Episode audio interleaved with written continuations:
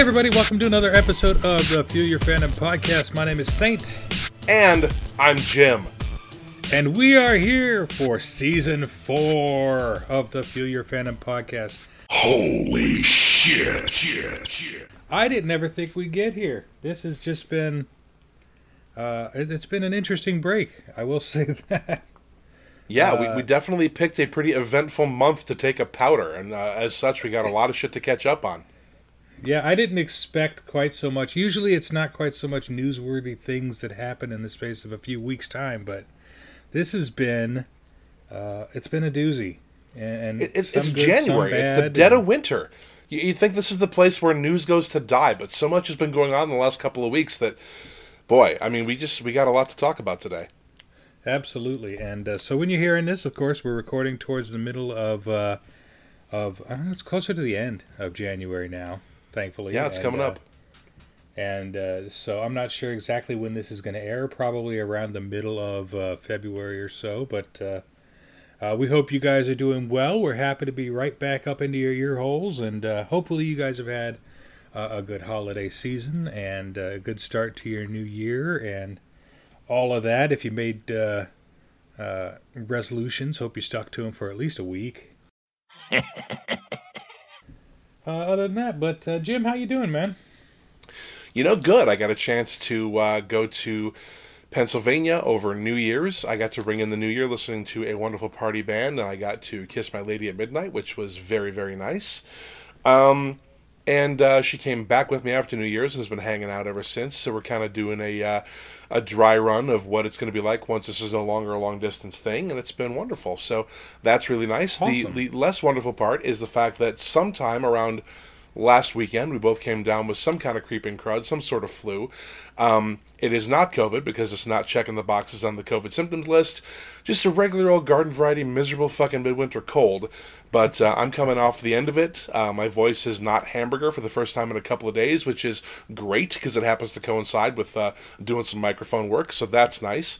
But um, yeah, we actually were supposed to go to a gathering with some friends tonight, and we pulled out of it because, um, well, A, we just don't feel 100% yet, and uh, there's a possibility that we might still be mildly contagious, so we don't want to be around other people. I mean, obviously, that's a good thing to think about in under even normal circumstances, but in the age where COVID informs all of our social activities, from going to the grocery store to going to see friends, it is a consideration that we always have to be aware of. So, um, Absolutely. yeah. Yeah, And so thank that's a you bummer, for being but cautious about that. I mean, there's a lot of Well, you people know. out there just throwing caution to the wind and just saying, "Ah, fuck it. If they get it, they get it. If I get it, I get it." You know, whatever. Well, so many times we thought this shit has been in the rearview mirror, but then we have to mask up again. We got to do all the things, and uh, you know, with with the regular old fucking garden variety COVID, then it was Delta, then it was Omicron, and we're all learning the Greek alphabet by duress, uh, whether or not we want to. So yeah, it's just uh, trying to be a responsible citizen of the universe and trying not to infect anybody else with uh, the funk that I know I have versus. A- Any potential funk I might also be carrying around. It's just, uh, it's a good idea to be conscientious of your friends and neighbors, everybody. Get vaxxed, wear the mask. well, I'm I'm proud of you, my funk soul brother, Funk soul brother. for uh, being a cautious citizen, which we need I more do my best. sorely in this world. But uh, so yeah, I mean, like I said, it's been an eventful uh, kind of break. I, I anticipated doing a, a short. Uh, I don't want to say film because it wouldn't have been recorded on film, like a short little digital thing. But uh, I, I kind of put that on the back burner just because of Omicron and everything else cropping up again, and Yeah. and I, di- I didn't want to do anything like that public uh, just yet and and because even short films and, and short uh, productions require a bunch of hands um, and, and actors and situations and it's just it didn't seem like the time i mean it- that add that to the fact that i'm lazy as shit and i didn't want to do it but That's true. Yeah. I sympathize Um, with that. I started a new hobby where I'm I'm trying to refurbish and rehab old, uh, specifically Nintendo, but others as well, but handheld game systems because, as we all know, uh, we've talked about it many times on this show. I'm a huge fan of uh, gaming and video gaming and console collecting in general, and uh, so I kind of wanted to. You see a lot of them in really rough shape and uh, I wanted to start doing something for the community, for my love of things, and kind of just bolster that fandom. And so uh, I've been watching a lot of these videos. There's this guy uh, runs a channel called Odd, Odd Tinkering, and I don't, I don't, I want to. He's four, and I don't know where it's from, but um, his videos he doesn't talk during the entire videos. It's all just. It's I don't. It's not ASMR, but it's it's similar. And it's just him rehabbing things and he's done some game systems and it was really neat to watch and therapeutic. And then i watched this other guy TronicsFix that does uh, a bunch of console repair work and and he's kind of a goof but uh, it's kind of interesting to watch him work. Like he got a box full of parts that had the parts of four different playstations in it like crushed just destroyed and he was able to resurrect three playstations out of the four Wow. So so that was neat. And so something like that I just kind of wanted to do. So I picked up a, a tool set and a rubber mat uh, to work on in case I do any soldering and and uh, I, I've started the process of learning how to take down and rebuild these systems. And so I uh, I've been buying a few off of uh, f- uh, marketplace and and people are pricing these units, these handheld units that have gone for 20, 30, 40 bucks for years are now going for two and three times what that used to be. Like so, the Advance SP, which is one of my favorite systems, it's a clamshell system. Uh, it's the first backlit Nintendo system, handheld system. Yeah, I had one of those. It was I- a great little unit. I love it. It's one of my favorites, and that's why I wanted to work on those. And you used to be able to get one of those for like forty-five bucks, uh, in in varying states of, of of doneness or condition and whatnot. And then so they make kits. You can uh, reshell them and rehome them, and like I had an old scratched up uh, charcoal one at one point, and uh, I reshelled it in the NES shell, which makes it look really really cool and. It looks just like the NES one that I sold years ago that I regret selling. But uh, so you could buy shells and all these for these for like 15, 20 bucks, 10, 15 bucks. I mean, they're not expensive. And then you can refurb them. Um, but yeah, the, the aftermarket on these right now, and I don't know if it's because of the chip shortage. I don't know if it's because of the That can't be helping. Hackability. Uh, these are very, very hackable, and people are doing case mods and things like that, and and and doing these awesome, wonderful things to these units, and it, it's it's driving up the cost, and it's ridiculous. Uh, so I turned to, uh, I don't know if I should say the secret. I don't know if I, I draw more attention to it. Ah, what the hell? eBay's old news for handhelds. eBay's expensive, but I did discover a long time ago that Goodwill has an auction site. Really? And so what they'll do is all the various Goodwills across the country have this outlet to put their merchandise up. And I think the last thing I bought from them was like eight or nine years ago. I bought uh, the Nerf Vulcan, the big battery operated Gatling gun. It's Nerf or nothing. Yeah. Uh, I bought one of those from there, and so I remembered them. And and I went back and and I looked, and yeah, so they're selling. They've got Nintendos all over the place, and it's like if I wanted to buy like old NES units or SNES units to to test, uh, you know, whitening kits on, because you they it's it's a really easy process to to bring these back from their yellowed and old state. Uh, there's ample opportunity to do that with there. Like if you want a Wii, I can get you a Wii real cheap. Um, but I ended up picking up four different uh, Game Boy, or not Game Boys, uh, the Nintendo DSi's. Uh, and I got those uh, from four different Goodwills across the country, including my hometown of Colorado Springs, it turns out.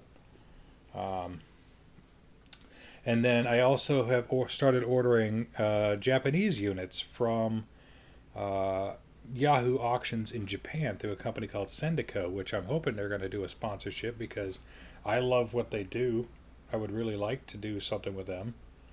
And it gets kind of spendy getting from Japan because I can you know, imagine. shi- shipping and bundling it. But basically, what Sendico does is they act as a proxy through the auction process because usually they don't allow out of country bidders. And so what happens is, is you bid on these auctions, and you win the auctions. You pay the money to Sendico. Sendico pays the money to the auctions. The auctions mail the items to Sendico, where Sendico will hold on to all of these things. Until you have all of your items centrally located. Like for my in my instance, I bought three DSi XLs, basically the Japanese versions of DSi LLs, Yeah. in colors I've never seen them before, which is really neat. And so now that they've all arrived at Sendico, uh, they just as of yesterday, I was able to bundle them all up in one package, and now they're putting the package together for me. They're going to charge me an arm and a leg for shipping, but uh, then they're going to ship from there, and I should have them about a week later, hopefully, uh, according to their website. So You know, I wasn't exactly completely as dialed into the uh, the, the the secret of goodwill as as uh, a lot of people, but I'd heard some some rumblings about it uh, from of all places TikTok, and, and like like every other carbon based life form in the universe, because it's the fucking law. I have been watching a lot of TikTok during uh, sort of quarantine slash downtime, and uh, there are a couple of accounts that uh, that kind of have that that flipper eth- ethic thing going on, where they'll go in and they'll say, "Here, here are some things that if you wander into your average uh, uh, Goodwill, and they, they get things from like unsold garage sales or estate sales or when somebody cleans out the house of a relative who died of COVID or something. You know, they just bring all the stuff to uh, to to to to Goodwill. They don't know what they had, and there's people that are just pouring through shelves and finding things like vintage action figures and and uh, uh, sought after electronics and a lot of that kind of thing. And they're saying here, if you find these things on the shelves, um, and and you can buy them for pennies on the dollar and then turn around and with very little rehab, maybe just wiping some dust off or taking some some scuff marks off with a little bit of goo gone or some alcohol or something. You can you know turn around and put those things on eBay or whatever resale site you prefer, and you you can you know double, triple, quadruple, and make your investment back 10, 12 times over. Yeah, and I mean, and that's kind of a little bit of a part of what I'm doing. Like, I wouldn't mind uh, getting some some used units and fixing them up and reselling them, especially if the market stays the way it is for them. But Yeah, the other part of me is the sheer collector side of me is going. I could collect all of these units and clean them up, and then like when I finally get my mythical game room, that'll happen eventually, maybe someday, um, where I could put up my big ass 80 inch TV and and play all my games. Um, I'll have like a display, like for instance, I I used to have like the DSi XL that I had was the DSi XL Super, or it was like the special edition Super Mario one. Yahoo! Yeah, And until I started digging into these, I didn't realize, first of all, how many special editions they actually have of these things. It's ridiculous. But it's the Super Mario Special Edition 25th anniversary one. And uh, so I've got that. And then uh, one of the ones I bought from Marketplace that actually turned out to be in pretty remarkably good shape uh, was like the turquoise blue one. So I've got that one. And then the three I bought from Japan, which I guess are region locked, uh, but they'll still look good in my collection. I bought the uh, there's this bright vivid yellow one that that caught my eye and usually I don't go for the super bright colors but like the bright yellow and then the green they have this emerald green one that just looks fantastic. This one I bought is not. It's covered with stickers and goo and, and shit like that that I've got to clean off, but that's part of the challenge, you know. Well, if I know anything about Japanese culture, and I don't, uh, it's that uh, there, there's there's a certain um, cachet that comes along with uh, with variety. Uh, you know, I mean, we're just Oh, starting man. to now. Like, I was just at the Walgreens yesterday picking up some cold medicine because you know I've been fighting this fucking funk. But we're just starting to get like different Kit Kat flavors now. But of course, Kit Kat Mm. flavors in Japan, they've had hundreds of them for years. Hundreds. They have entire stores that just sell different Kit Kat flavors you can go into down in uh, you know some of the trendier marketplaces in Tokyo, and you can just wander in off the street and they have every, green tea flavored, red bean flavored, uh, you know sushi flavored. There hundreds and hundreds Yeah. of hundreds, and and I think I remember reading somewhere that it's because uh, Kit Kat, the name of Kit Kat. Uh, sounds like a phrase in Japan that means good luck. So Kit Kats are seen as being a very, Ah. you know, uh, it, it's it's it's it's Trendy audibly and- similar. Yeah, and so they're very popular, and people give them as gifts, and they're they're good stocking stuffers for you know Christmas and different holidays and things. So yeah, Kit Kat's huge in Japan, but you know the the idea that because it's this weird thing that that for so many years uh, Japanese culture uh, sort of prized. Um, you know, being a, a conformist and just sort of like not standing out in any way. So there's an entire like backlash of subculture that emphasizes individuality and being as as, as unique as possible. And so Right. having the thing that nobody else has uh, having a, uh, a Game Boy in a, in a particularly unique color, or or just having you know a favorite Kit Kat flavor that's incredibly obscure. These are things that are that's kind of a, a, a back a backlash in youth culture in Japan of like, hey, you know, we're kind of like slapping back against this, you know, generations of of uh, trying to all fit in the same mold and and uh, be productive members of society and all that, and we're just going to be as unique and individual as possible, and so that's kind of uh, I guess uh, from what I understand, and I don't really understand it, but that's kind of where it comes from a lot of the time. So being able to, to kind of pick those things up and and just see that hey, they've got almost endless amounts of variety in certain portions of the culture. Um, I just find that really interesting. Now you're playing with power, superpower. Uh, it's definitely one of my bucket list items is to go over to Japan and not only just to check out video game culture and like the pachinko parlors and and uh, the gachapon culture, which I don't know if you know what gachapon is. It's the A little the, bit. the the the blind pack uh, gumball machine type things, where you get the little toys out of them, and and uh, I've already showed you my miniature transformers that I love to death that come from Japan blind packs, and like I'd I'd love to go over there for that, but Jesus Christ, the food as well. I would love to go over there just on a food tour and just binge. Because Asian food is Honestly, like Asian food in general, Chinese, Japanese, uh, Vietnamese food, and I mean all of this. That whole Yeah, Asian but- continent feeds my belly and feeds my my fatness. I love. my favorite kind of food is is the least culturally appropriating way to say it is anything you can eat with chopsticks. I mean, Vietnamese, it. Dude, Uh, Chinese, Japanese. Uh, you know, I had a friend on Facebook ask once, "What's your goldfish food?" I.e., what's the thing that somebody could put down in front of you and you would eat it until you died? And I think mine has got to be the crunchy little, the crunchy little fried Japanese or Chinese or, or Pan Asian dumpling, whether that's gyoza or shumai or even like egg rolls or crab rangoon. I could eat Yeah, that shit until I literally died All in my fucking chair, like uh, like Mr. Creosote and Monty Python. Oh, it's wafer thin. I eat one more and explode. I would die happy, but I would die. It's only a wafer thin. Look, I couldn't eat another thing. I'm absolutely stuffed. Bugger horse. One thin mint. No, yeah, I, I I'm the same way, and it's usually Asian cuisine. Like, I mean, I'm a huge on all sorts of cuisines. I like Japanese cuisine. I like Yeah. yeah, Italian and Indian, and and I mean, for, I like food from everywhere. I'm I'm well rounded in my foodage, but Yes. by and large, you know, it's Japanese or it's Chinese or it's um, and authentic. I like to find it as authentic Yeah. as possible, which is difficult as fuck. But in the Pacific Northwest, we have a very large Asian community, so it's a little bit easier to find halfway decent Asian food. Yeah. Uh, there's a big Korean population. There's a big uh, up, up north in Bellevue. There's a huge Vietnamese population. So it's easier, I should say. Yeah. Well, when I lived Uh, in uh, San Francisco and LA and Vegas, obviously they're all more or less West Coast cities, and uh, so they have huge populations of of, of uh, folks from that part of the world.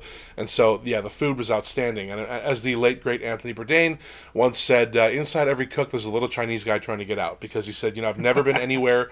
I've never been anywhere that was able to make absolute magic from garbage, uh, from scraps. Than, than these impoverished countries don't always have like the top cuts of meat or like amazing produce or whatever, but they can make some of the best, most intense, most appealing flavors in the world out of what they have. And it's not just like that you're, you're settling for something because it's what's available. They actually are able to make some of the best, most flavorful, most healthful, and delicious food in the world out of just what they had laying around. Now, And, if you uh, excise know- the word healthful out of that, that's the same thing that the soul food kitchens do, because the same thing with Southern cuisine Yes. and soul food is, is Yeah. they make a lot with a little, and not always healthy because they got a penchant for butter and and and and other things like that, but and thick cream gravies and shit. But Oh yeah, but still, I mean, again, collard greens were what was left over. Ribs at one time were seen as garbage meat because there was so little meat on them; it was mostly gristle and bone. But Right. uh, you know, you, you go to any decent soul food restaurant in the South, and because this this impoverished culture that had to kind of just you know was was scrabbling for whatever scraps they could find, and they're making absolute fucking magic out of just things Yeah. other people would throw away. Absolutely. And and this again, for all of you out there, this is the way this podcast works. We are we start off talking about video games and end up talking about food. It's just free form poetry coming out of the two of our heads. And I don't know if it's good Yeah. poetry. Like beat It's poetry. maybe. Yeah. Yeah, But uh and, and, you know the, the segues don't don't always make sense. This one is going to though because you know the reason one of the reasons I brought up Anthony Bourdain is because. Uh, Again, Yeah. we don't want to dwell on this too much. We've had some previous episodes before where we sort of talked about you know the celebrities we miss the most, but holy shit! Uh, since Early. we've been uh, off the air, Early this uh, year. yeah, just since before the holidays, uh, end of 2021, beginning of 20, just in the last month, maybe the last four calendar weeks, we got to touch on this because it's something that's been very prominent and very upfront in the culture uh, for the last couple of weeks. But we have lost. I mean, you know, any span of time you can pick on the calendar, you lose some celebrities, you lose some some great Right. people, but it's been real fucking bad these last couple of weeks. I mean. Before the holidays, uh, just shy of her hundredth birthday, we of course lost Betty White, the the the late, truly great Betty White, who we I think on some level girl. Yeah, all of us thought she would live forever because she was such a fucking national treasure. Everybody loved Betty White because she was just cool as shit. She had done so much in her career. She was an early pioneer of uh, of, of artists of color on, on some of her shows in the fifties. Um, you know, really genuinely like the queen of television. She had her first shows on television before most people even had a television, and uh, up until a couple weeks ago, she was still working. Um, so just an absolute terrible loss. Everybody loved Betty White, and everybody felt that one.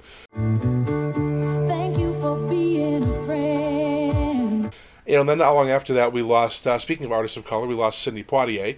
Um, Right. You know, the man who came to dinner. Uh, uh, just, just ah, what an incredible tragic loss that guy was.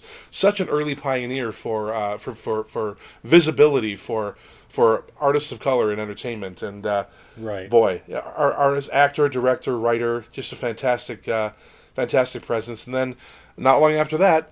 Bob Saget, who nobody saw coming. I mean, you know, I think we all think of Bob 65 Saget even old, now. yeah. Yeah, as being just the perpetually youthful, uh, ever goofy Danny Tanner. Of course, then the other side of the coin with his career was, you know, he was he was the goofy sitcom dad, but then he was also the guy in Half Baked who sucked dick for coke, and he had a uh, stand-up career that was uh, in, in stark contrast to his kind of goody two shoes image on sitcoms.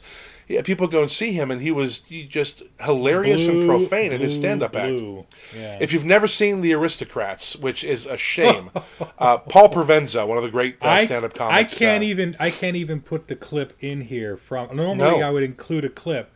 It is so raunchy. I'll get back to letting you explain what the aristocrats is, but Jesus Christ, I could not include any audio from that here.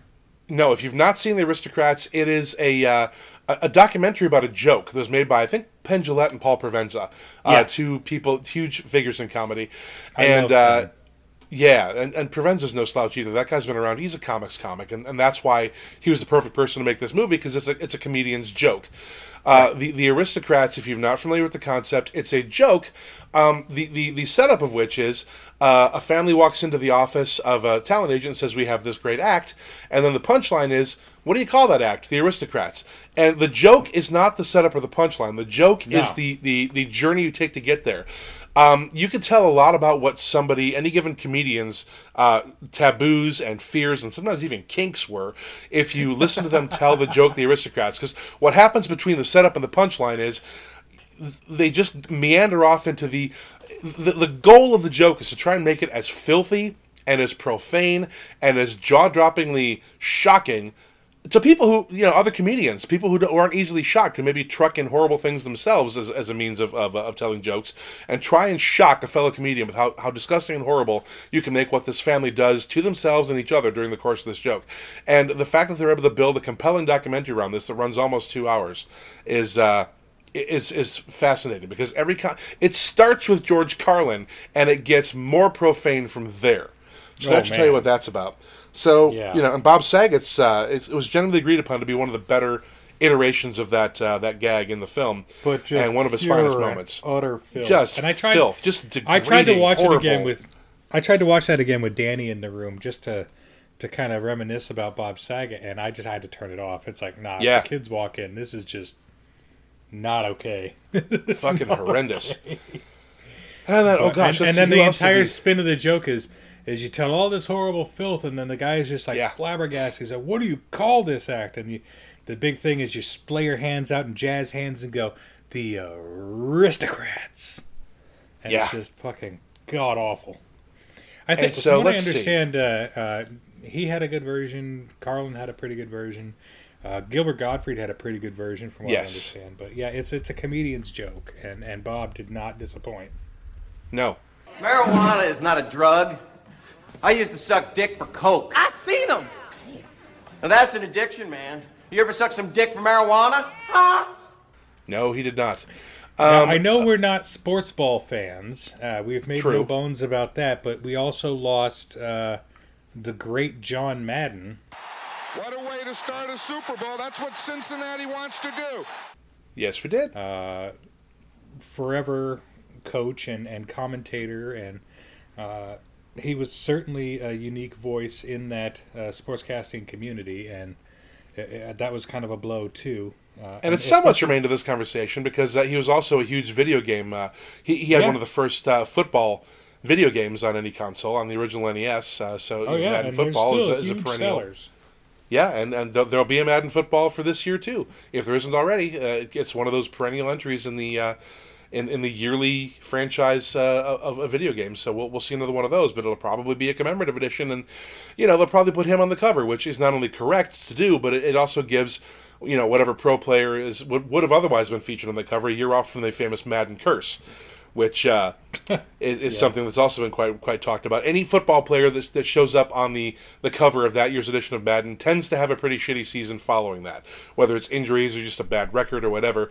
It's uh, pretty consistent and kind of a joke, but um, also not a joke, which is funny. But uh, you know that's that's something we can always get into later. But uh, we, we lost on January 6th, early in, in, in the celebrity death season of 2022. We lost uh, Peter Bogdanovich, who Oh. was a, a, a filmmaker, director, historian. He directed a lot of great movies in the 70s and 80s. Uh, the Last Picture Show, uh, Paper Moon, uh, Mask with uh, with Cher, and um, uh, who, gosh, who played uh, Danny in that movie? Eric Stoltz, fantastic film. Um, won an Oscar, um, a couple of Oscars for that film, actually. Oh gosh, we just And I, I'd actually so just gotten done listening to an interview because I told you last time uh, I, I discovered that uh, Sopranos podcast, Yes, uh, Talking Sopranos, which is now over, uh, and I've run my course with it. Unfortunately, they they had an 86 episodes to go through, and they went through all 86 plus some. So uh, Yeah. but they had done an interview with Peter Bogdanovich, who played uh, uh, Dr. Elliot Kupferberg, which was uh, yes. Dr. Melfi's uh, psychiatrist on the show. I'm concerned that treating a mobster provides you some vicarious thrill. It wasn't exactly vicarious. I had to go into hiding, remember? And wasn't that thrilling? Fuck you. You smug cocksucker. Fuck you. listening to him talk was just so amazing because he's got this this reverence and love for filmmaking as a as as a job as as a as a passion and and it was just breathtaking to listen to him talk about it and uh And then just in the last was- couple of days, treasure. yeah in the last couple of days, we uh, right around the same time the Moon Knight trailer dropped, we lost one of the actors in the upcoming Marvel Moon Knight trailer. Uh, sorry, we lost one of the actors in the upcoming Moon Knight series. It's going to be on Disney Plus, starring Oscar Isaac um, as Mark Spector.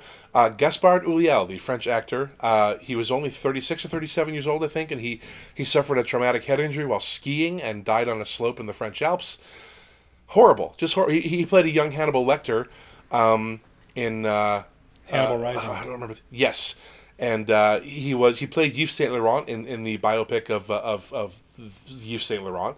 and um, he also was a model and a spokesman. He was the uh, the, the face of, uh, of of Chanel perfume, uh, cologne in, in, in France. So, quite well regarded actor in France. Just starting to make inroads in America, and his career is sadly cut short by a horrible freak accident uh, skiing.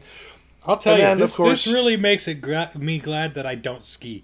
Like Yeah. all these activities that are hurting people, like contact sports and skiing and motorcycles and all this shit, and I sit on my couch and play video games and I'll stay alive. Thank you very much. You might sprain your thumb. You might wind up with a little bit of, of a Nintendonitis, but you're not going to uh, you're not going to get a, a brain injury and die.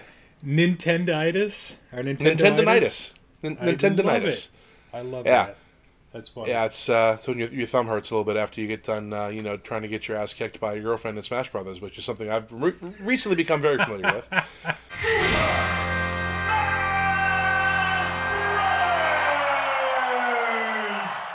Um, so that's the thing that's going on. Uh, it's not that I, I mind losing. It's just that that game is so chaotic. I'm used to fighting games that are a little more precise than that. Whereas anybody that's played Smash Brothers for any length of time, and I now include myself among those numbers, understands that it's just kind of a button mashing, chaotic, schizophrenic seizure of a game, and it's it's fun in and that that's regard. the as long as selling you, point. yeah, as, as long as you know, my girlfriend said, just embrace the chaos. And as soon as I sort of like got that mindset, oh yeah, okay, so nothing I do actually matters. It's just like fun watching like flashing colors on the screen. I, okay, I can get behind that now. And then yesterday, or the day before, in the last couple of days, we had a one-two punch where we lost two titans of Oh. entertainment. Uh, yeah, Meatloaf, first as of we all, record this, as we record Yeah. this, it was yesterday. Meatloaf, the uh, the, the the famous uh, actor, uh, singer, uh, famously in Rocky Horror Show and uh, Rocky Horror Picture Show, and uh, also um, uh, Fight Club. Fight Club. Um, but the, the, the legendary singer, uh, you know, His- his responsible name for such Robert wonderful. Yeah, uh, uh, well, his real name Marvin Lee Aday. Uh, let's let's let's say that. But yeah, Robert Paulson, Robert Bitch Tits Paulson, uh, very famous in, in, in Fight Club. But uh, he was the, the legendary voice behind "I Would Do Anything for Love, but I Won't Do That."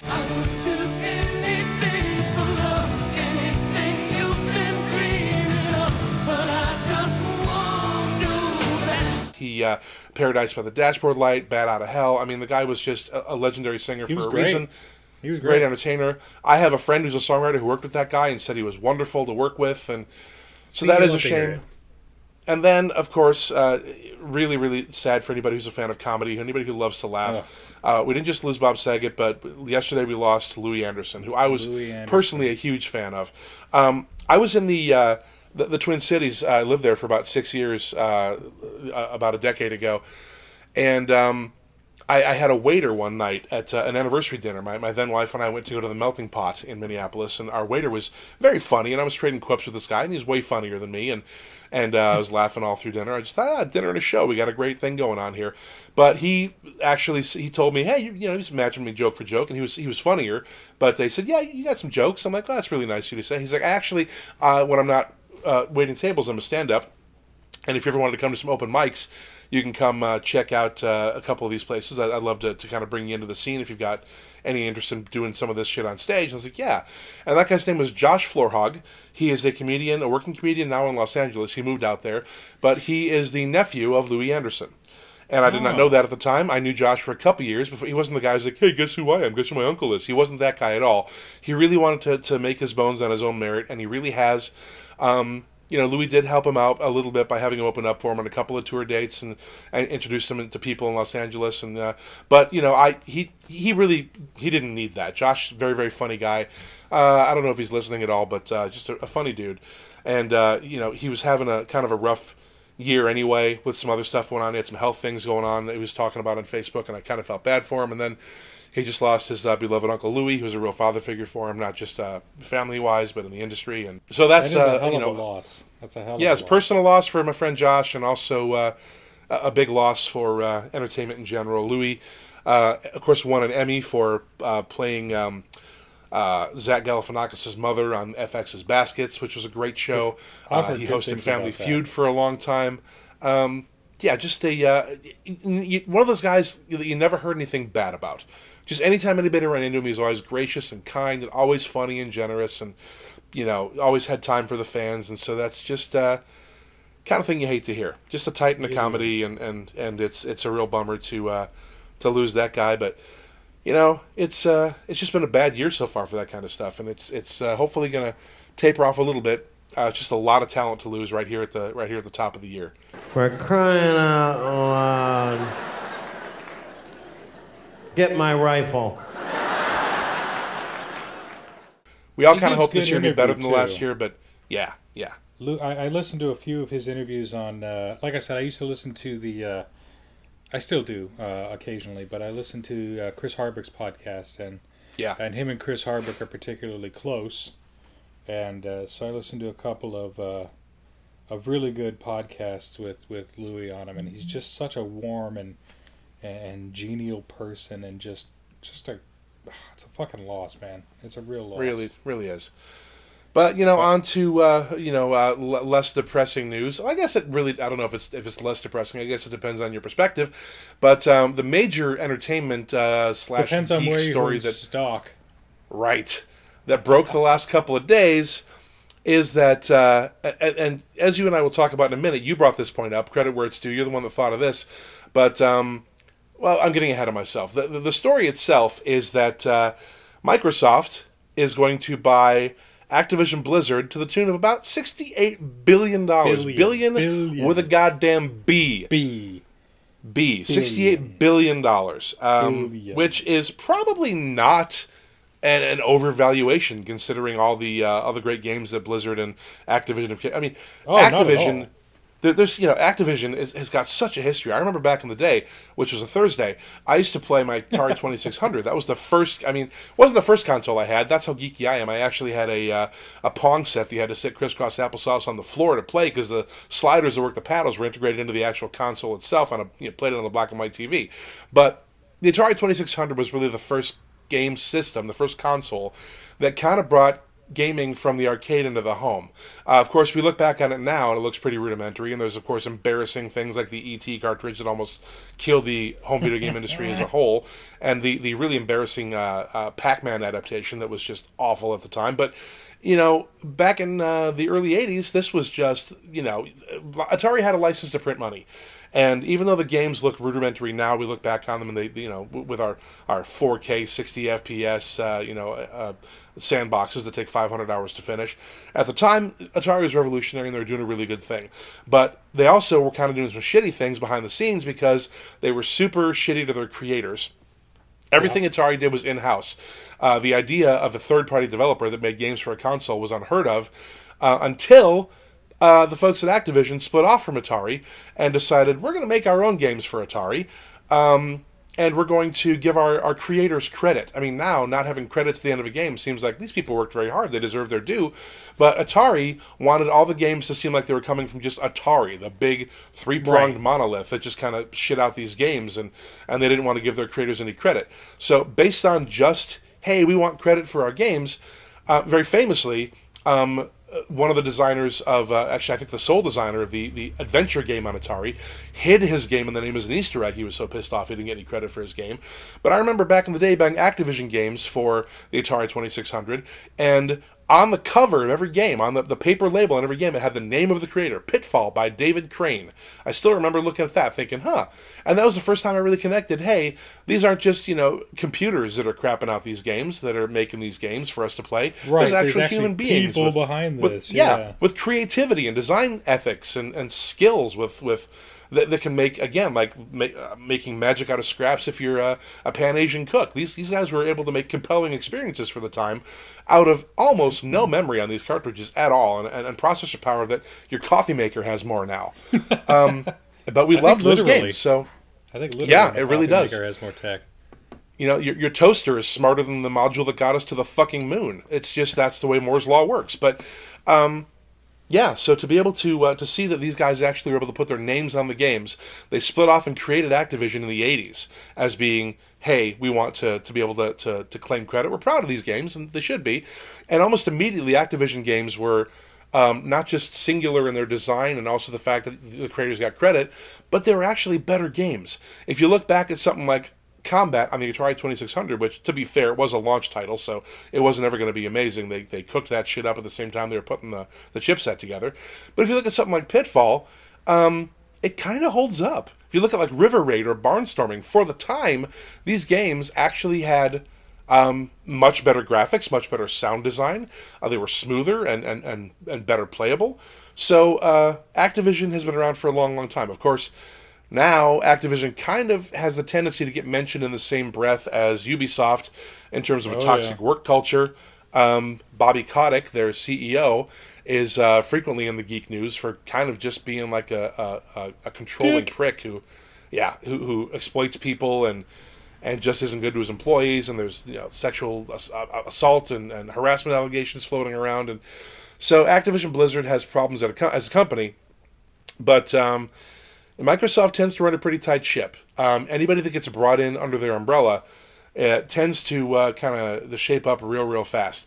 I remember the joke at the time when, when Microsoft bought ZeniMax and therefore Bethesda was, um, oh well, you know now they're actually going to have to release games that don't need patches weeks after they get released, and sometimes even cases uh, years after they get released, and because uh, uh, obviously Bethesda they make quality gaming experiences. I mean, they've had a couple rough years here the last couple years, but uh, Fallout Three is one of my favorite gaming experiences of all time, and of course Skyrim has been reissued and everything uh, since it got released, I- including I that coffee you I bought I bought that like six times, yeah, something like that, five six you times. you yeah. can you could play uh, um, uh, Skyrim on just about goddamn near anything these days. I think I Uh, saw someone running it on a on a, one of those TI calculators, the the graphing calculators. Hey, you. You're finally awake. Yeah, Someone it makes made a- a sense. Sky- But the joke at the time was, uh, oh no, uh, Microsoft bought uh, Bethesda. Now they're going to actually have to release games whole. Um, but you know, Eh, maybe. maybe I guess we'll see. But what what I find interesting about this is something that you brought up when we were talking about this kind of uh, when we were discussing what we wanted to talk about on this episode, and Every that dog has is his day. yeah, you made the point, and I, I happen to think that you're correct. Uh, and I'll let you know. I'll set this up, and I'll tee this up, and I want you to run with it because you, you've given this a lot more thought than I have. But the Sure. console wars have been a thing back since Nintendo and Sega were kicking each other's asses with blast processing and Mario and and Sonic and all that. But um, these days, the console wars are primarily between Sony and Microsoft, with uh, Nintendo kind of always doing their own thing with their own Just unique hardware from the corners. Yeah. yeah, and their their own uh, you know first party legendary shit like Metroid and Zelda and and uh, Mario. Nintendo's really obviously. their own little thing anymore, so Yeah, I don't even really count they're- them. I mean, they're definitely out there making money, but Yeah. I don't count them in the same. Like they're not they're not focused on console wars. They're focused on No. innovation, which is fantastic for for us. They do their own thing. They do their own thing, they're come out with remarkably successful with it. But in the last couple of years, uh, obviously, uh, Sony won the last console generation. Uh, the the PS4 kind of kicked the Xbox One's ass in terms of sales a little bit, in terms of uh, of cachet, in terms of market share, um, first party titles. And you know, Sony kind of ate Microsoft's lunch a little bit. So Microsoft and, and it looked like they were going to do the same thing with uh, at least the initial uh, first year of uh, the PS5 versus the uh, Series XS consoles. Uh, it looked very much like PlayStation was the one to beat again. Uh, because I mean, you hear about the shortages all the time, but it's always off the le- off the lead with uh, PlayStation Five, PlayStation Five. Can't find a PlayStation Five, and um, of course you can't find an Xbox either. But you're not Right. hearing that as much. But Xbox has been doing something really sneaky that I didn't put together till you pointed it out. But uh, in order to, we, we always assumed the console wars would boil down to who had the better hardware, who had the more robust chipset, who could push the most pixels onto the screen, who could claim the greatest, uh, you know, uh, frame rate and the greatest amount of uh, of processor power, and uh, that just uh, doesn't seem to be the case anymore because what Microsoft has done very quietly behind the scenes and using the power of their pocketbook, the, the punch of their purse, they've been quietly buying up all of these independent developers for the last couple of years.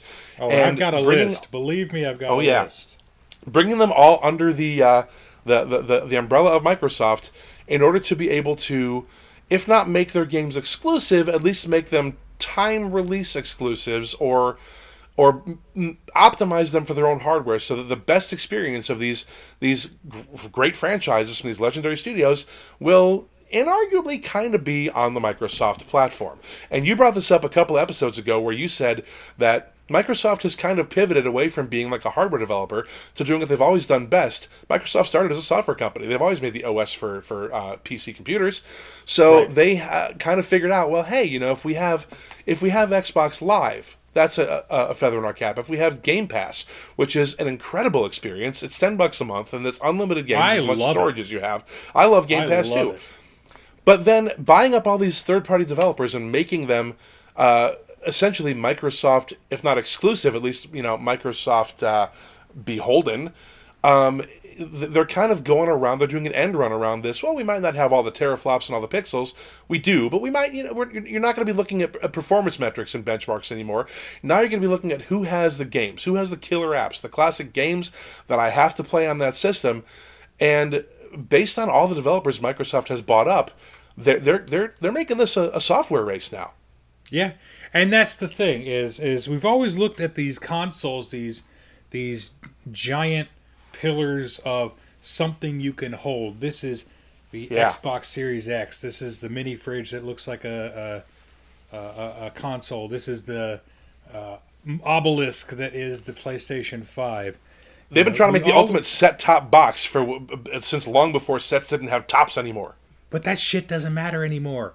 No. I'll tell you why. And and I'm not the only one to point this out, but I'm the only one on this show, so fuck it. Here we go. Yeah. Uh, the thing is, I can play pretty much every Xbox game right now on my phone. I Yeah. can play it on my phone. I have this uh, controller. It's called the Razer Kishi controller, and it attaches to both sides of my phone, and it streams games from my Xbox to my phone. The thing Yep. costs like seventy-five dollars. Well spent, especially if you're someone like me who spends a lot of time, you know, parked and waiting for crews and things like that. You get bored. I could play Halo Infinite, which just released, on my phone in a van, hundreds of miles away from my Xbox, for free, or not for free, for but for as the cost of being a part of this Game Pass. And that's Yeah. the thing is the console wars have been focused on consoles for so Mhm. long that a lot of people miss the big picture. It's not a console war anymore. They, I mean, Xbox. Uh, I forget who runs Xbox now. Spencer, I Phil think, yeah. Spencer or whatever his name is, has come out and said we don't want to be a console company. We want to be a software company. We want you're going to need our console to run the software, but once you have it, we want to be that subscription based service. We're going to give you the games that you want when you want them. And see, I was always one of those guys that didn't want to be a digital only guy. I, I just it's something real tactile for me to Yeah. be a physical media, having the disc, You and me having the- both. the cartridge. And, and we've talked about this previously how we didn't want to, we were going kicking and screaming into this digital revolution. But this is the way they're doing it. Yeah. And I'll tell you what, it's working. It it's really working is. for me. I haven't bought an Xbox game in a long time. I bought this console like three, four, five months ago. I haven't bought a single game for it because Yeah, I do play have a Game couple of games.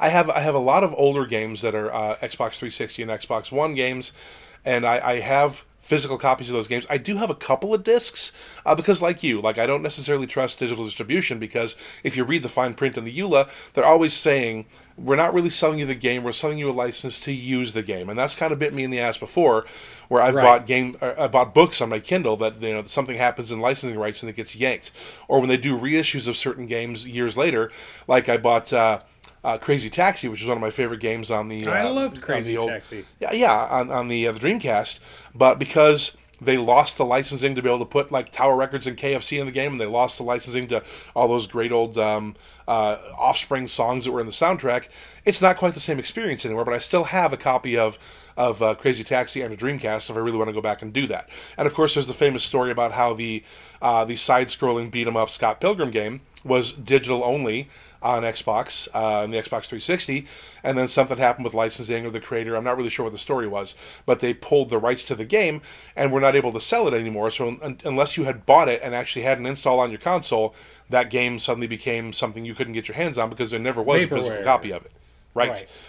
But there's been rumors now that because Xbox, like you said, is very much obviously and has stated this, that their strategy is they're pivoting away from being a hardware manufacturer and they're going to be a platform and a software distributor.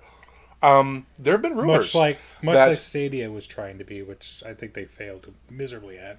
Right. Yeah. Agreed. But there's been rumors that that um, Xbox might be partnering with uh, with some smart TV manufacturers to make Xbox on a chip in a smart TV and make it an app. And you can get a dongle to plug into the back of your TV to some port that maybe hasn't been invented yet. Maybe it's an HDMI port. Maybe it's a USB port. We don't know.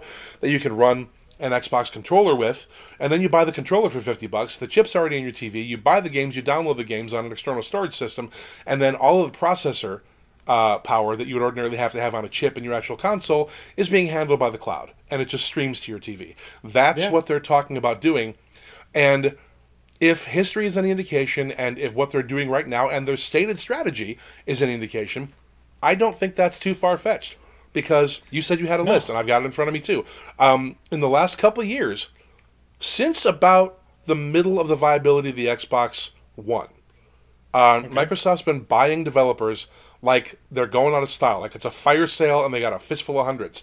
Um, I think the first big big company that they bought was, or the the one that got the most traction uh, in the press was when they bought Mojang, the company Yeah. that uh, created uh, Minecraft, the the Multi-billion dollar company. still Minecraft. Yeah, and that's just one of those games that because of the nature of it, you can play that. You know, e- even ten years later, you can play that, and it's still a really compelling experience because the graphics were intentionally dated. It's a game that is never the same game twice. It's based on exploration and construction, and so you can do whatever you want. And Right. people are creating whole universes in that game, and so that's one that, that people will still be playing ten years from now. But in the last couple of years, they've also bought oh gosh, Obsidian, uh, Undead Labs. They bought Alpha Dog, uh, Rare, which used to be almost exclusively. Actually, I think they were exclusively a Nintendo developer. Uh, they were the ones that uh, developed Donkey Kong Country and, uh, of course, Banjo Kazooie. Uh, let's see, World's Edge, Ninja Theory, which was a huge get for them. Um, they bought Double Fine, which is a I'm a, a massive fan of Double Fine. Uh, Tim Schafer, I think, is one of the great genius visionaries of gaming. I met that dude at E3 like 10, 12 years ago, and uh, he was super cool. But um, if you haven't played Psychonauts, first of all, what the fuck is wrong with you? But I mean, he also did stuff like Day of the Tentacle. Um, uh, Monkey Island. I mean, the guy's a an un- undisputed genius, and uh, Microsoft owns him I now. love Day of the Um, Tentacle. Oh God, yeah. Uh, of course, ZeniMax and Bethesda, uh, Infinity Ward, Treyarch, who put out all the great old Spider-Man games on the PlayStation years ago. Um, I mean, the list goes on and on. ID, um, and now Blizzard, Activision, and that's only a partial list of some of the larger marquee names. They, they've purchased somewhere between twenty-five and thirty independent developers in the last couple of years, and they're bringing all of those titles, all of those those legacy franchises under the umbrella of Microsoft, and they're, they've got Microsoft's money, Microsoft's resources, and Microsoft's It's the uh, distribution systems. that's really the the Yeah. resources and distribution is really what's going to set this apart. And meanwhile, they caught Sony napping because Sony still has uh, you know huge exclusive developers like uh, um, Naughty Dog and Insomniac. Um, but and, and they there's no discounting them. I mean, obviously Naughty Dog is uh, th- th- there'll be more Uncharted games. There will be. I mean, the, the, the movie with Tom Holland is coming out in February. It's coming out next month, and uh, we already know that there's more uh, Last of Us in development. Which you know, it's it's one of the better series that's ever been put out for any console anywhere in history. So they're not going to be uh, you know uh, necessarily dying on the vine, but Microsoft is just clobbering them. They're going to eat their fucking lunch because they've got all of these amazing developers and all of their legacy titles and franchises that are, are going to be Xbox exclusives. And the, the well, that's the, when- thing. That's the thing is when they went uh, when they announced this sale, sixty-eight b- b- b- billion dollars. Why make trillions when we could make billions? Yeah. Um, stock plummeted. Yeah. PlayStation, Sony stock 40%. plummeted to the tune of twenty billion dollars. They lost Yeah. in one day from one acquisition. Yep. And the thing is, the thing that drove that, I think, is a lot of people are fearing exactly what you're talking about. They're fearing the fact that these games, these these franchises that are owned by, uh, like in the past, it was you know with Mojang, and and then in the past it was also with uh, uh, ZeniMax and all of their companies. But now it's under Yeah. all the companies that are under the the banner of Activision Blizzard, which are quite a few uh, big name companies that have been uh, statistically, uh, over the course of the years, multi-platform. Now there's big, big, big, big, big fears that are saying that these games are going to be Xbox exclusives, are going to be mm-hmm. non-multi-platform. What's this going to do to this? Ah, blah, blah, blah, blah, blah, blah, blah. And so, uh, PlayStation has been hit with this. They're being rocked by it, and to the point where the only statement that I'd seen released from anyone officially at Sony about this was that it's our hope that they will continue to be or to honor the contracts um, that were set forth at this point, basically. Saying Yeah, there was a- we, we hope that they'll be honoring the contracts of being multi-platform and Yeah, I'm reading this. In a quote shared with the Wall Street Journal via a Sony spokesperson, the firm said, We expect that Microsoft will abide by contractual agreements and continue to ensure Activision games are multi platform. And it's the same with Infinity Ward. I mean, that Sony that's a that's a huge maybe. Yeah, it is. Uh, we, we we hope. hope they'll continue to honor those contracts, but you know, obviously, Microsoft has the money that if they decide to break those contracts, or they're null and void because they have a new parent company now. Then uh, you might be forced to buy an Xbox, or at least download the app, or whatever, if you want to play the next Call of Duty game. or World of Warcraft, or you know, or well, I guess you that's know, going to be PC. the next Elder everybody. Scrolls, or, or or Starfield, or any of the things that are coming out that have been announced by any of the companies that Microsoft has snapped up. Uh, it, it's it's I don't I don't know. You and I have talked about this uh, kind of leading up to, to, to recording this episode, but uh, Game Changer doesn't begin to cover it. Um, you know, pun definitely intended on that because it really does seem like that that is their strategy. After kind of getting their lunch ate during the last round of console wars, Microsoft is like, yeah, well, you know what? We'll just buy everything. We'll buy every developer, and all their games are going to come out, if not exclusively on ours, at least first, to the tune of maybe six Yeah. months or a year. If most of the exclusivity windows that we've seen prior to now uh, tend to to hold as a pattern. Right. And, and that's just a huge, uh, big fat fuck you to, to Sony. Now, that's Yeah, not to say Sony doesn't have deep ass pockets, too. They do. They absolutely do. do. But uh, that exclusivity is is going to be the killer. I mean, and Yeah. it's something that they're definitely, if you look at the stock price tanking, that's something they fear. That's something that could very well impact the company for a very, very long time. Yeah, And twenty billion dollar loss in one day just from an announcement. It hasn't even gone through yet. Um, you know, to the, I I just read another article where, where Bobby Kotick was saying, oh, "I'll, I'll stay on as long as they need me, whether however long this thing takes." But they just Bye. announced their intent to purchase Blizzard, Activision, and Blizzard, and and uh, that just even saying, "Hey, we're going to buy these guys." Sony ate twenty billion dollars in a day. Yeah. I mean, it's it's hella damaging. It It is. really is. I mean, it can only be good for competition. I think. I, I mean, in the grand scheme of things, I think if it makes, uh, you know, Sony and or Microsoft more competitive and, and more driven in the marketplace to continue to uh, say, hey, we're going to, to, to really to push to, to bring better experiences and, and, and more variety to our platforms, great. But uh, the way things are going, I mean, any name developer that hasn't had a buyout uh, um, offer at least, or at least speculation from Microsoft by now, uh, they they got to feel like the ugly girl of the dance who doesn't you know nobody's it, it's crazy it really is just going down like gangbusters microsoft is going on a buying spree And I'll tell you this, I'm going to predict this now, and I'm probably not the only one predicting this, but I think the next acquisition is going to be Ubisoft. yeah Now here's here's kind of my thought process. You're I not wrong. think I think Sony's going to make a play for Ubisoft. yeah because Sony needs to start falling in line with snapping up companies too. They can't be left in the dust.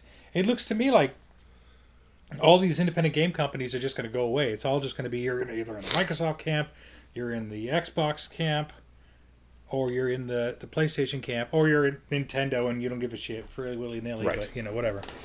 But uh, the uh, the smart money would be Ubisoft, and the smart money would be Sony trying to make a real massive play for it.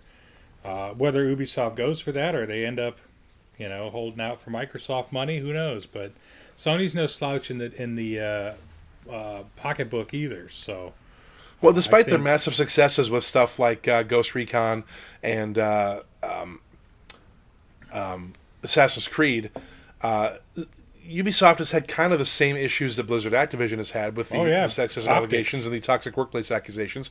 Bad the optics, are bad, very very bad. So, um, yeah, uh, beleaguered and embattled are words I've seen used to describe Ubisoft in the game press. So, it, you know, they, they could use a shot in the arm not just of credibility but also of PR. So, yeah, if they're not in the process of being courted by one or the other, if not both, then uh, I think you're right. I think we're going to see that announcement in the coming months. So yeah, I mean, this is this is huge, and, and, and again, pardon the pun, but game changing. This is something that Yep. changes the nature and the the scope of what we know as home video gaming uh, to date, and it's something that uh, Google tried to accomplish with Stadia, and I don't Yeah. think that they did a very good job with it. Obviously, um, it wouldn't be surprised if they they shuttered Stadia after a while here. Well, gaming's But not really it- their arena. They tried to get into a game they didn't really understand. Right, and they always do because they're they're the kind of company that just likes to uh, throw a bunch of shit at the wall and see what sticks. and uh, uh, I think you know they're not really going to eat too much on that. The, they, it's an experiment. They didn't sink a whole lot into hardware and development. They didn't sink a whole lot into anything that can't be repurposed elsewhere. You know what I mean? Yeah, I And do. So I, I think uh, they're kind of picking up the ball and running with it from what Google tried to do, and and uh, that's not anything new.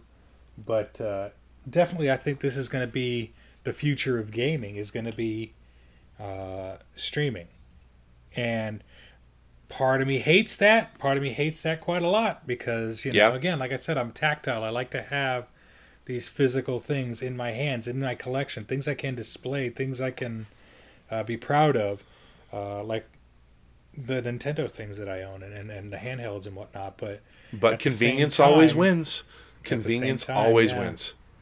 Uh, streaming If is is, is Netflix huge and, Hulu yeah, has taught me anything. Yeah. right. I mean, uh, see, obviously, that was the death of my last collection. I collected uh, DVDs for the longest fucking Yeah. time. Oh yeah. I still have thousands of DVDs that I don't do shit with. I used to work at a record store when I was in college, which is a very old-fashioned statement and dates me horribly. but I had a collection of CDs that was it took up a, a whole wall in my house at one point. Um, Yeah. But now I just you know I listen to Spotify most of the time, and I, I kind of hate that Yep. because convenience always wins.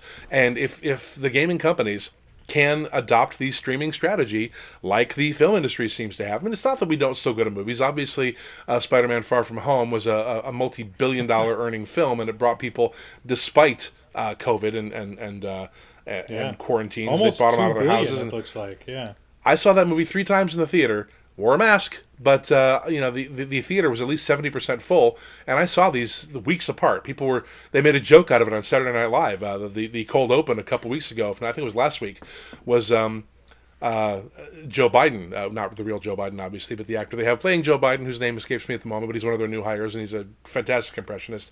Uh, James Arthur Johnson, I think is his name, James Johnson, something like that. Uh, he's fantastic. Got famous for doing Trump on TikTok, but he also does a hell of a Biden. And uh, he was saying, you know, the, the Omicron is spreading, the, the cases are spiking again, and I just got one thing to say: stop seeing Spider Man, stop going to theaters. You know, stop eating popcorn without your mask on. Stop going to see Spider Man. And and you know, it's it's a joke, but it's also not wrong. I, I really saw that that movie three times. Uh, I think the last time was after it had been out for at least two or three weeks, and Yeah. it was still like it was like two o'clock on a Tuesday, and it was still you know 150 people in the theater. I mean, it was just it was insane the the amount of money that movie made, and it deserved it. Obviously, we talked about it already. It was a great movie, but um, still, there's no denying that, that streaming. pocketbook, yeah. Right, no shit. Streaming is a huge fucking deal. It's a multi billion dollar industry, and it's probably only a matter of time, as much as you and I don't like it, uh, because we're, you know, maybe that's a dinosaur thing to admit that, that uh, I'd rather have the physical media I can hold in my hand. It's not the same unless you can smell the pages. Get off my lawn. It's not, you know, maybe that's a, a horrible thing, but it- it's, it's going to go that way, whether we want it to or not. So Right. I guess maybe the, the sooner we embrace it, the sooner uh, we can kind of move on with our lives. But nevertheless, it is coming. think of it it's like probably this. inevitable. Think of it like this: we were talking about your record collection or your CD collection and, and everything like that. It's like it's exactly what I talked about with. Uh, I told you why I collected records now. It's because I fought collecting vinyl for a lot of years. I thought it was really niche, and you kind of a a neck beard to do it, and and I, I never really understood it. Um, but then uh, I, I came up on this idea of intentionality. And I never really, I've always got music in the background. I'm always listening to something. There's always music in the car, and my phone, in my earbuds, whatever. I'm always listening to music to the point where it's just background. Whereas, like when I put on a record, I listen while I'm working too. yeah, when I put on a record, it's intentional. I'm doing it to listen to that record, that specific thing, at that specific time. It really makes it an intentional act for me. And what I'm thinking of is is that's going to be physical media in general down the road. Like, okay, I have this DVD of Dogma from Kevin Smith. You can't find that anywhere. You can't stream it anywhere. It's an occasion. It's an event. I'm going to pull that out. We're going to sit down and watch it. Or like I'm gonna pull out my NES, blow the dust out like usual, which you're not supposed to do, but fuck it, I do it Right. anyway. When I told you to blow me, this is not what I had in mind. Um, slide that cartridge in and hopefully play Metroid. You know, Right. Make it, but make it an intentional act, not make it something. Because it's like when I find I have a lot of of uh, choices, like with uh, Nintendo Online, their Switch Online, they've got dozens and dozens of uh, old Nintendo and Super Nintendo games uh, with emulators. I run into the same problem. Dozens and dozens Mhm. and hundreds and hundreds of choices. Then I find myself bopping around and pouncing around and, and not really focusing on one activity. But when you pull out the old console and you set it up and you go through the effort and the act, you pop in that game, you're doing something with intentionality. And I'm thinking maybe that's Yeah. the way this is going to be headed. So, I mean, gaming is, is something we do on the toilet now. It used to be something we would sit around with the TV with our friends. We'd all grab a, a Nintendo 64 controller and we'd kick each other's ass on GoldenEye. But yeah, now it's gaming has kind of become a passive activity to the point where there are some games I see in Google Play where it's like, oh, it's a passive clicker. You start the game and it runs in the background. You come back and collect things, and it's just, I don't know. I mean, to me, gaming really should be an active thing, but. It, it, it really is gaming, music, movies. Uh, I keep seeing maybe it's a function of everybody has is neurodivergent now, which is largely factual. But uh, I mean, the yeah. tweet that I keep on seeing, hey, uh, Netflix should really have a category. Can I keep this on in the background and still follow it if I'm fucking around on my phone? Or there was another tweet that I keep seeing passed around Facebook a lot that it's if you want to know why Gen Xers are always pissed off, it's because we had to replace our record collections with a tape collection that was then replaced with a CD collection that was then replaced by MP3s. And damn it, how many times do I have to fucking pay to listen to grunge?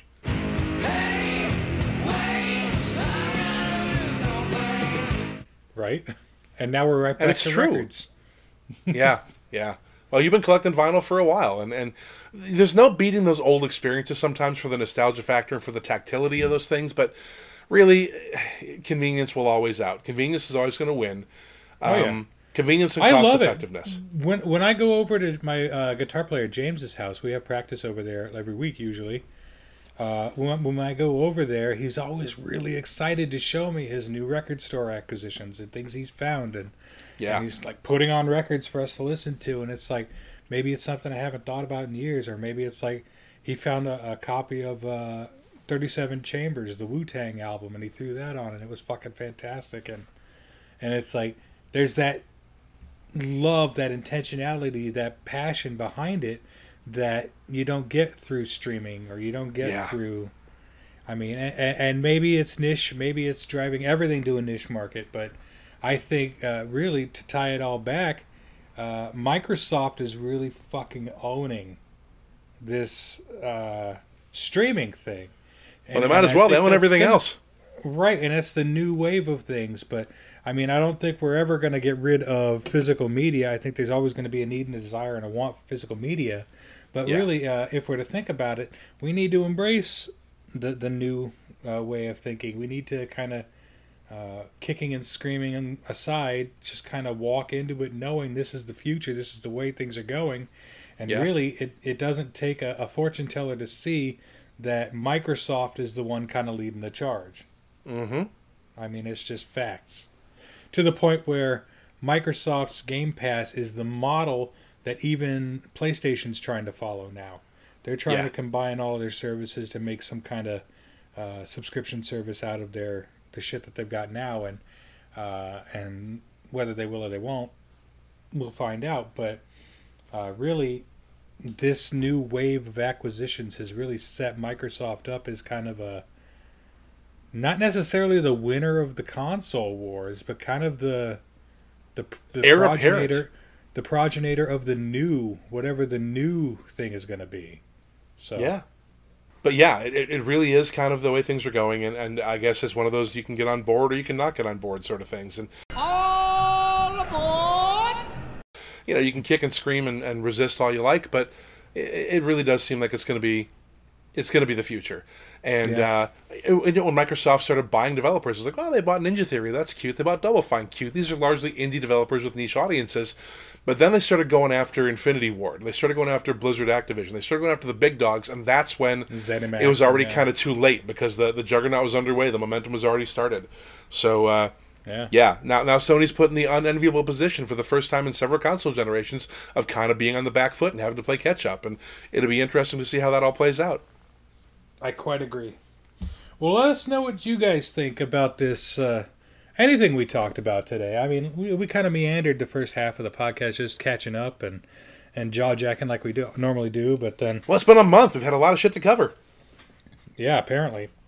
But let us know what you think about Uh, your thoughts on our, our, our dearly beloved celebrities that we've lost in this last little bit. Uh, let us know what you think about these uh, the the changing face of the console wars and, and how that's going and your thoughts on that. Uh, definitely, we want you to get in touch with us. Uh, there's a couple of ways you can do that. You can reach out and t- get in touch with us on our Facebook group, which, as always, is facebook.com forward slash fuel your fandom. You could send us an email uh, through Gmail at uh, fuelyourfandom at gmail.com. And the backup email address, as always, is fyftalentbooking at gmail.com. You can find us on Twitter at fuel underscore your and at Instagram at, at Fuel Your Fandom. And of course, we are always taking donations for the Fuel the Future charity that helps to put comics and other great stuff into the hands of underprivileged kids. And if Yes, you want to toss are. us a couple of bucks for that, uh, you can find us at, at Fuel Your Fandom, at Cash App, Venmo, and PayPal. So we appreciate that. And uh, of course, if you're listening to us, you probably found us on your favorite podcast platform, but we are available on every one of those we can think of. We're on Spotify, we're on Audible, we're on Google Podcasts, we're on FM. uh, Player FM or on Stitcher, yeah, if, if you can get podcasts there, chances are you'll find us knocking around the corners. And, and however you put us into Absolutely. your ear holes, we're glad to be in there because it's nice and soft and warm in your head. But as always, Jim and I would love to thank you for listening to another episode of the Fuel Your Fandom podcast. And please do remember what we're trying to focus on in this 2022. Uh, everything is fandom, and fandom is everything. Take care, everybody.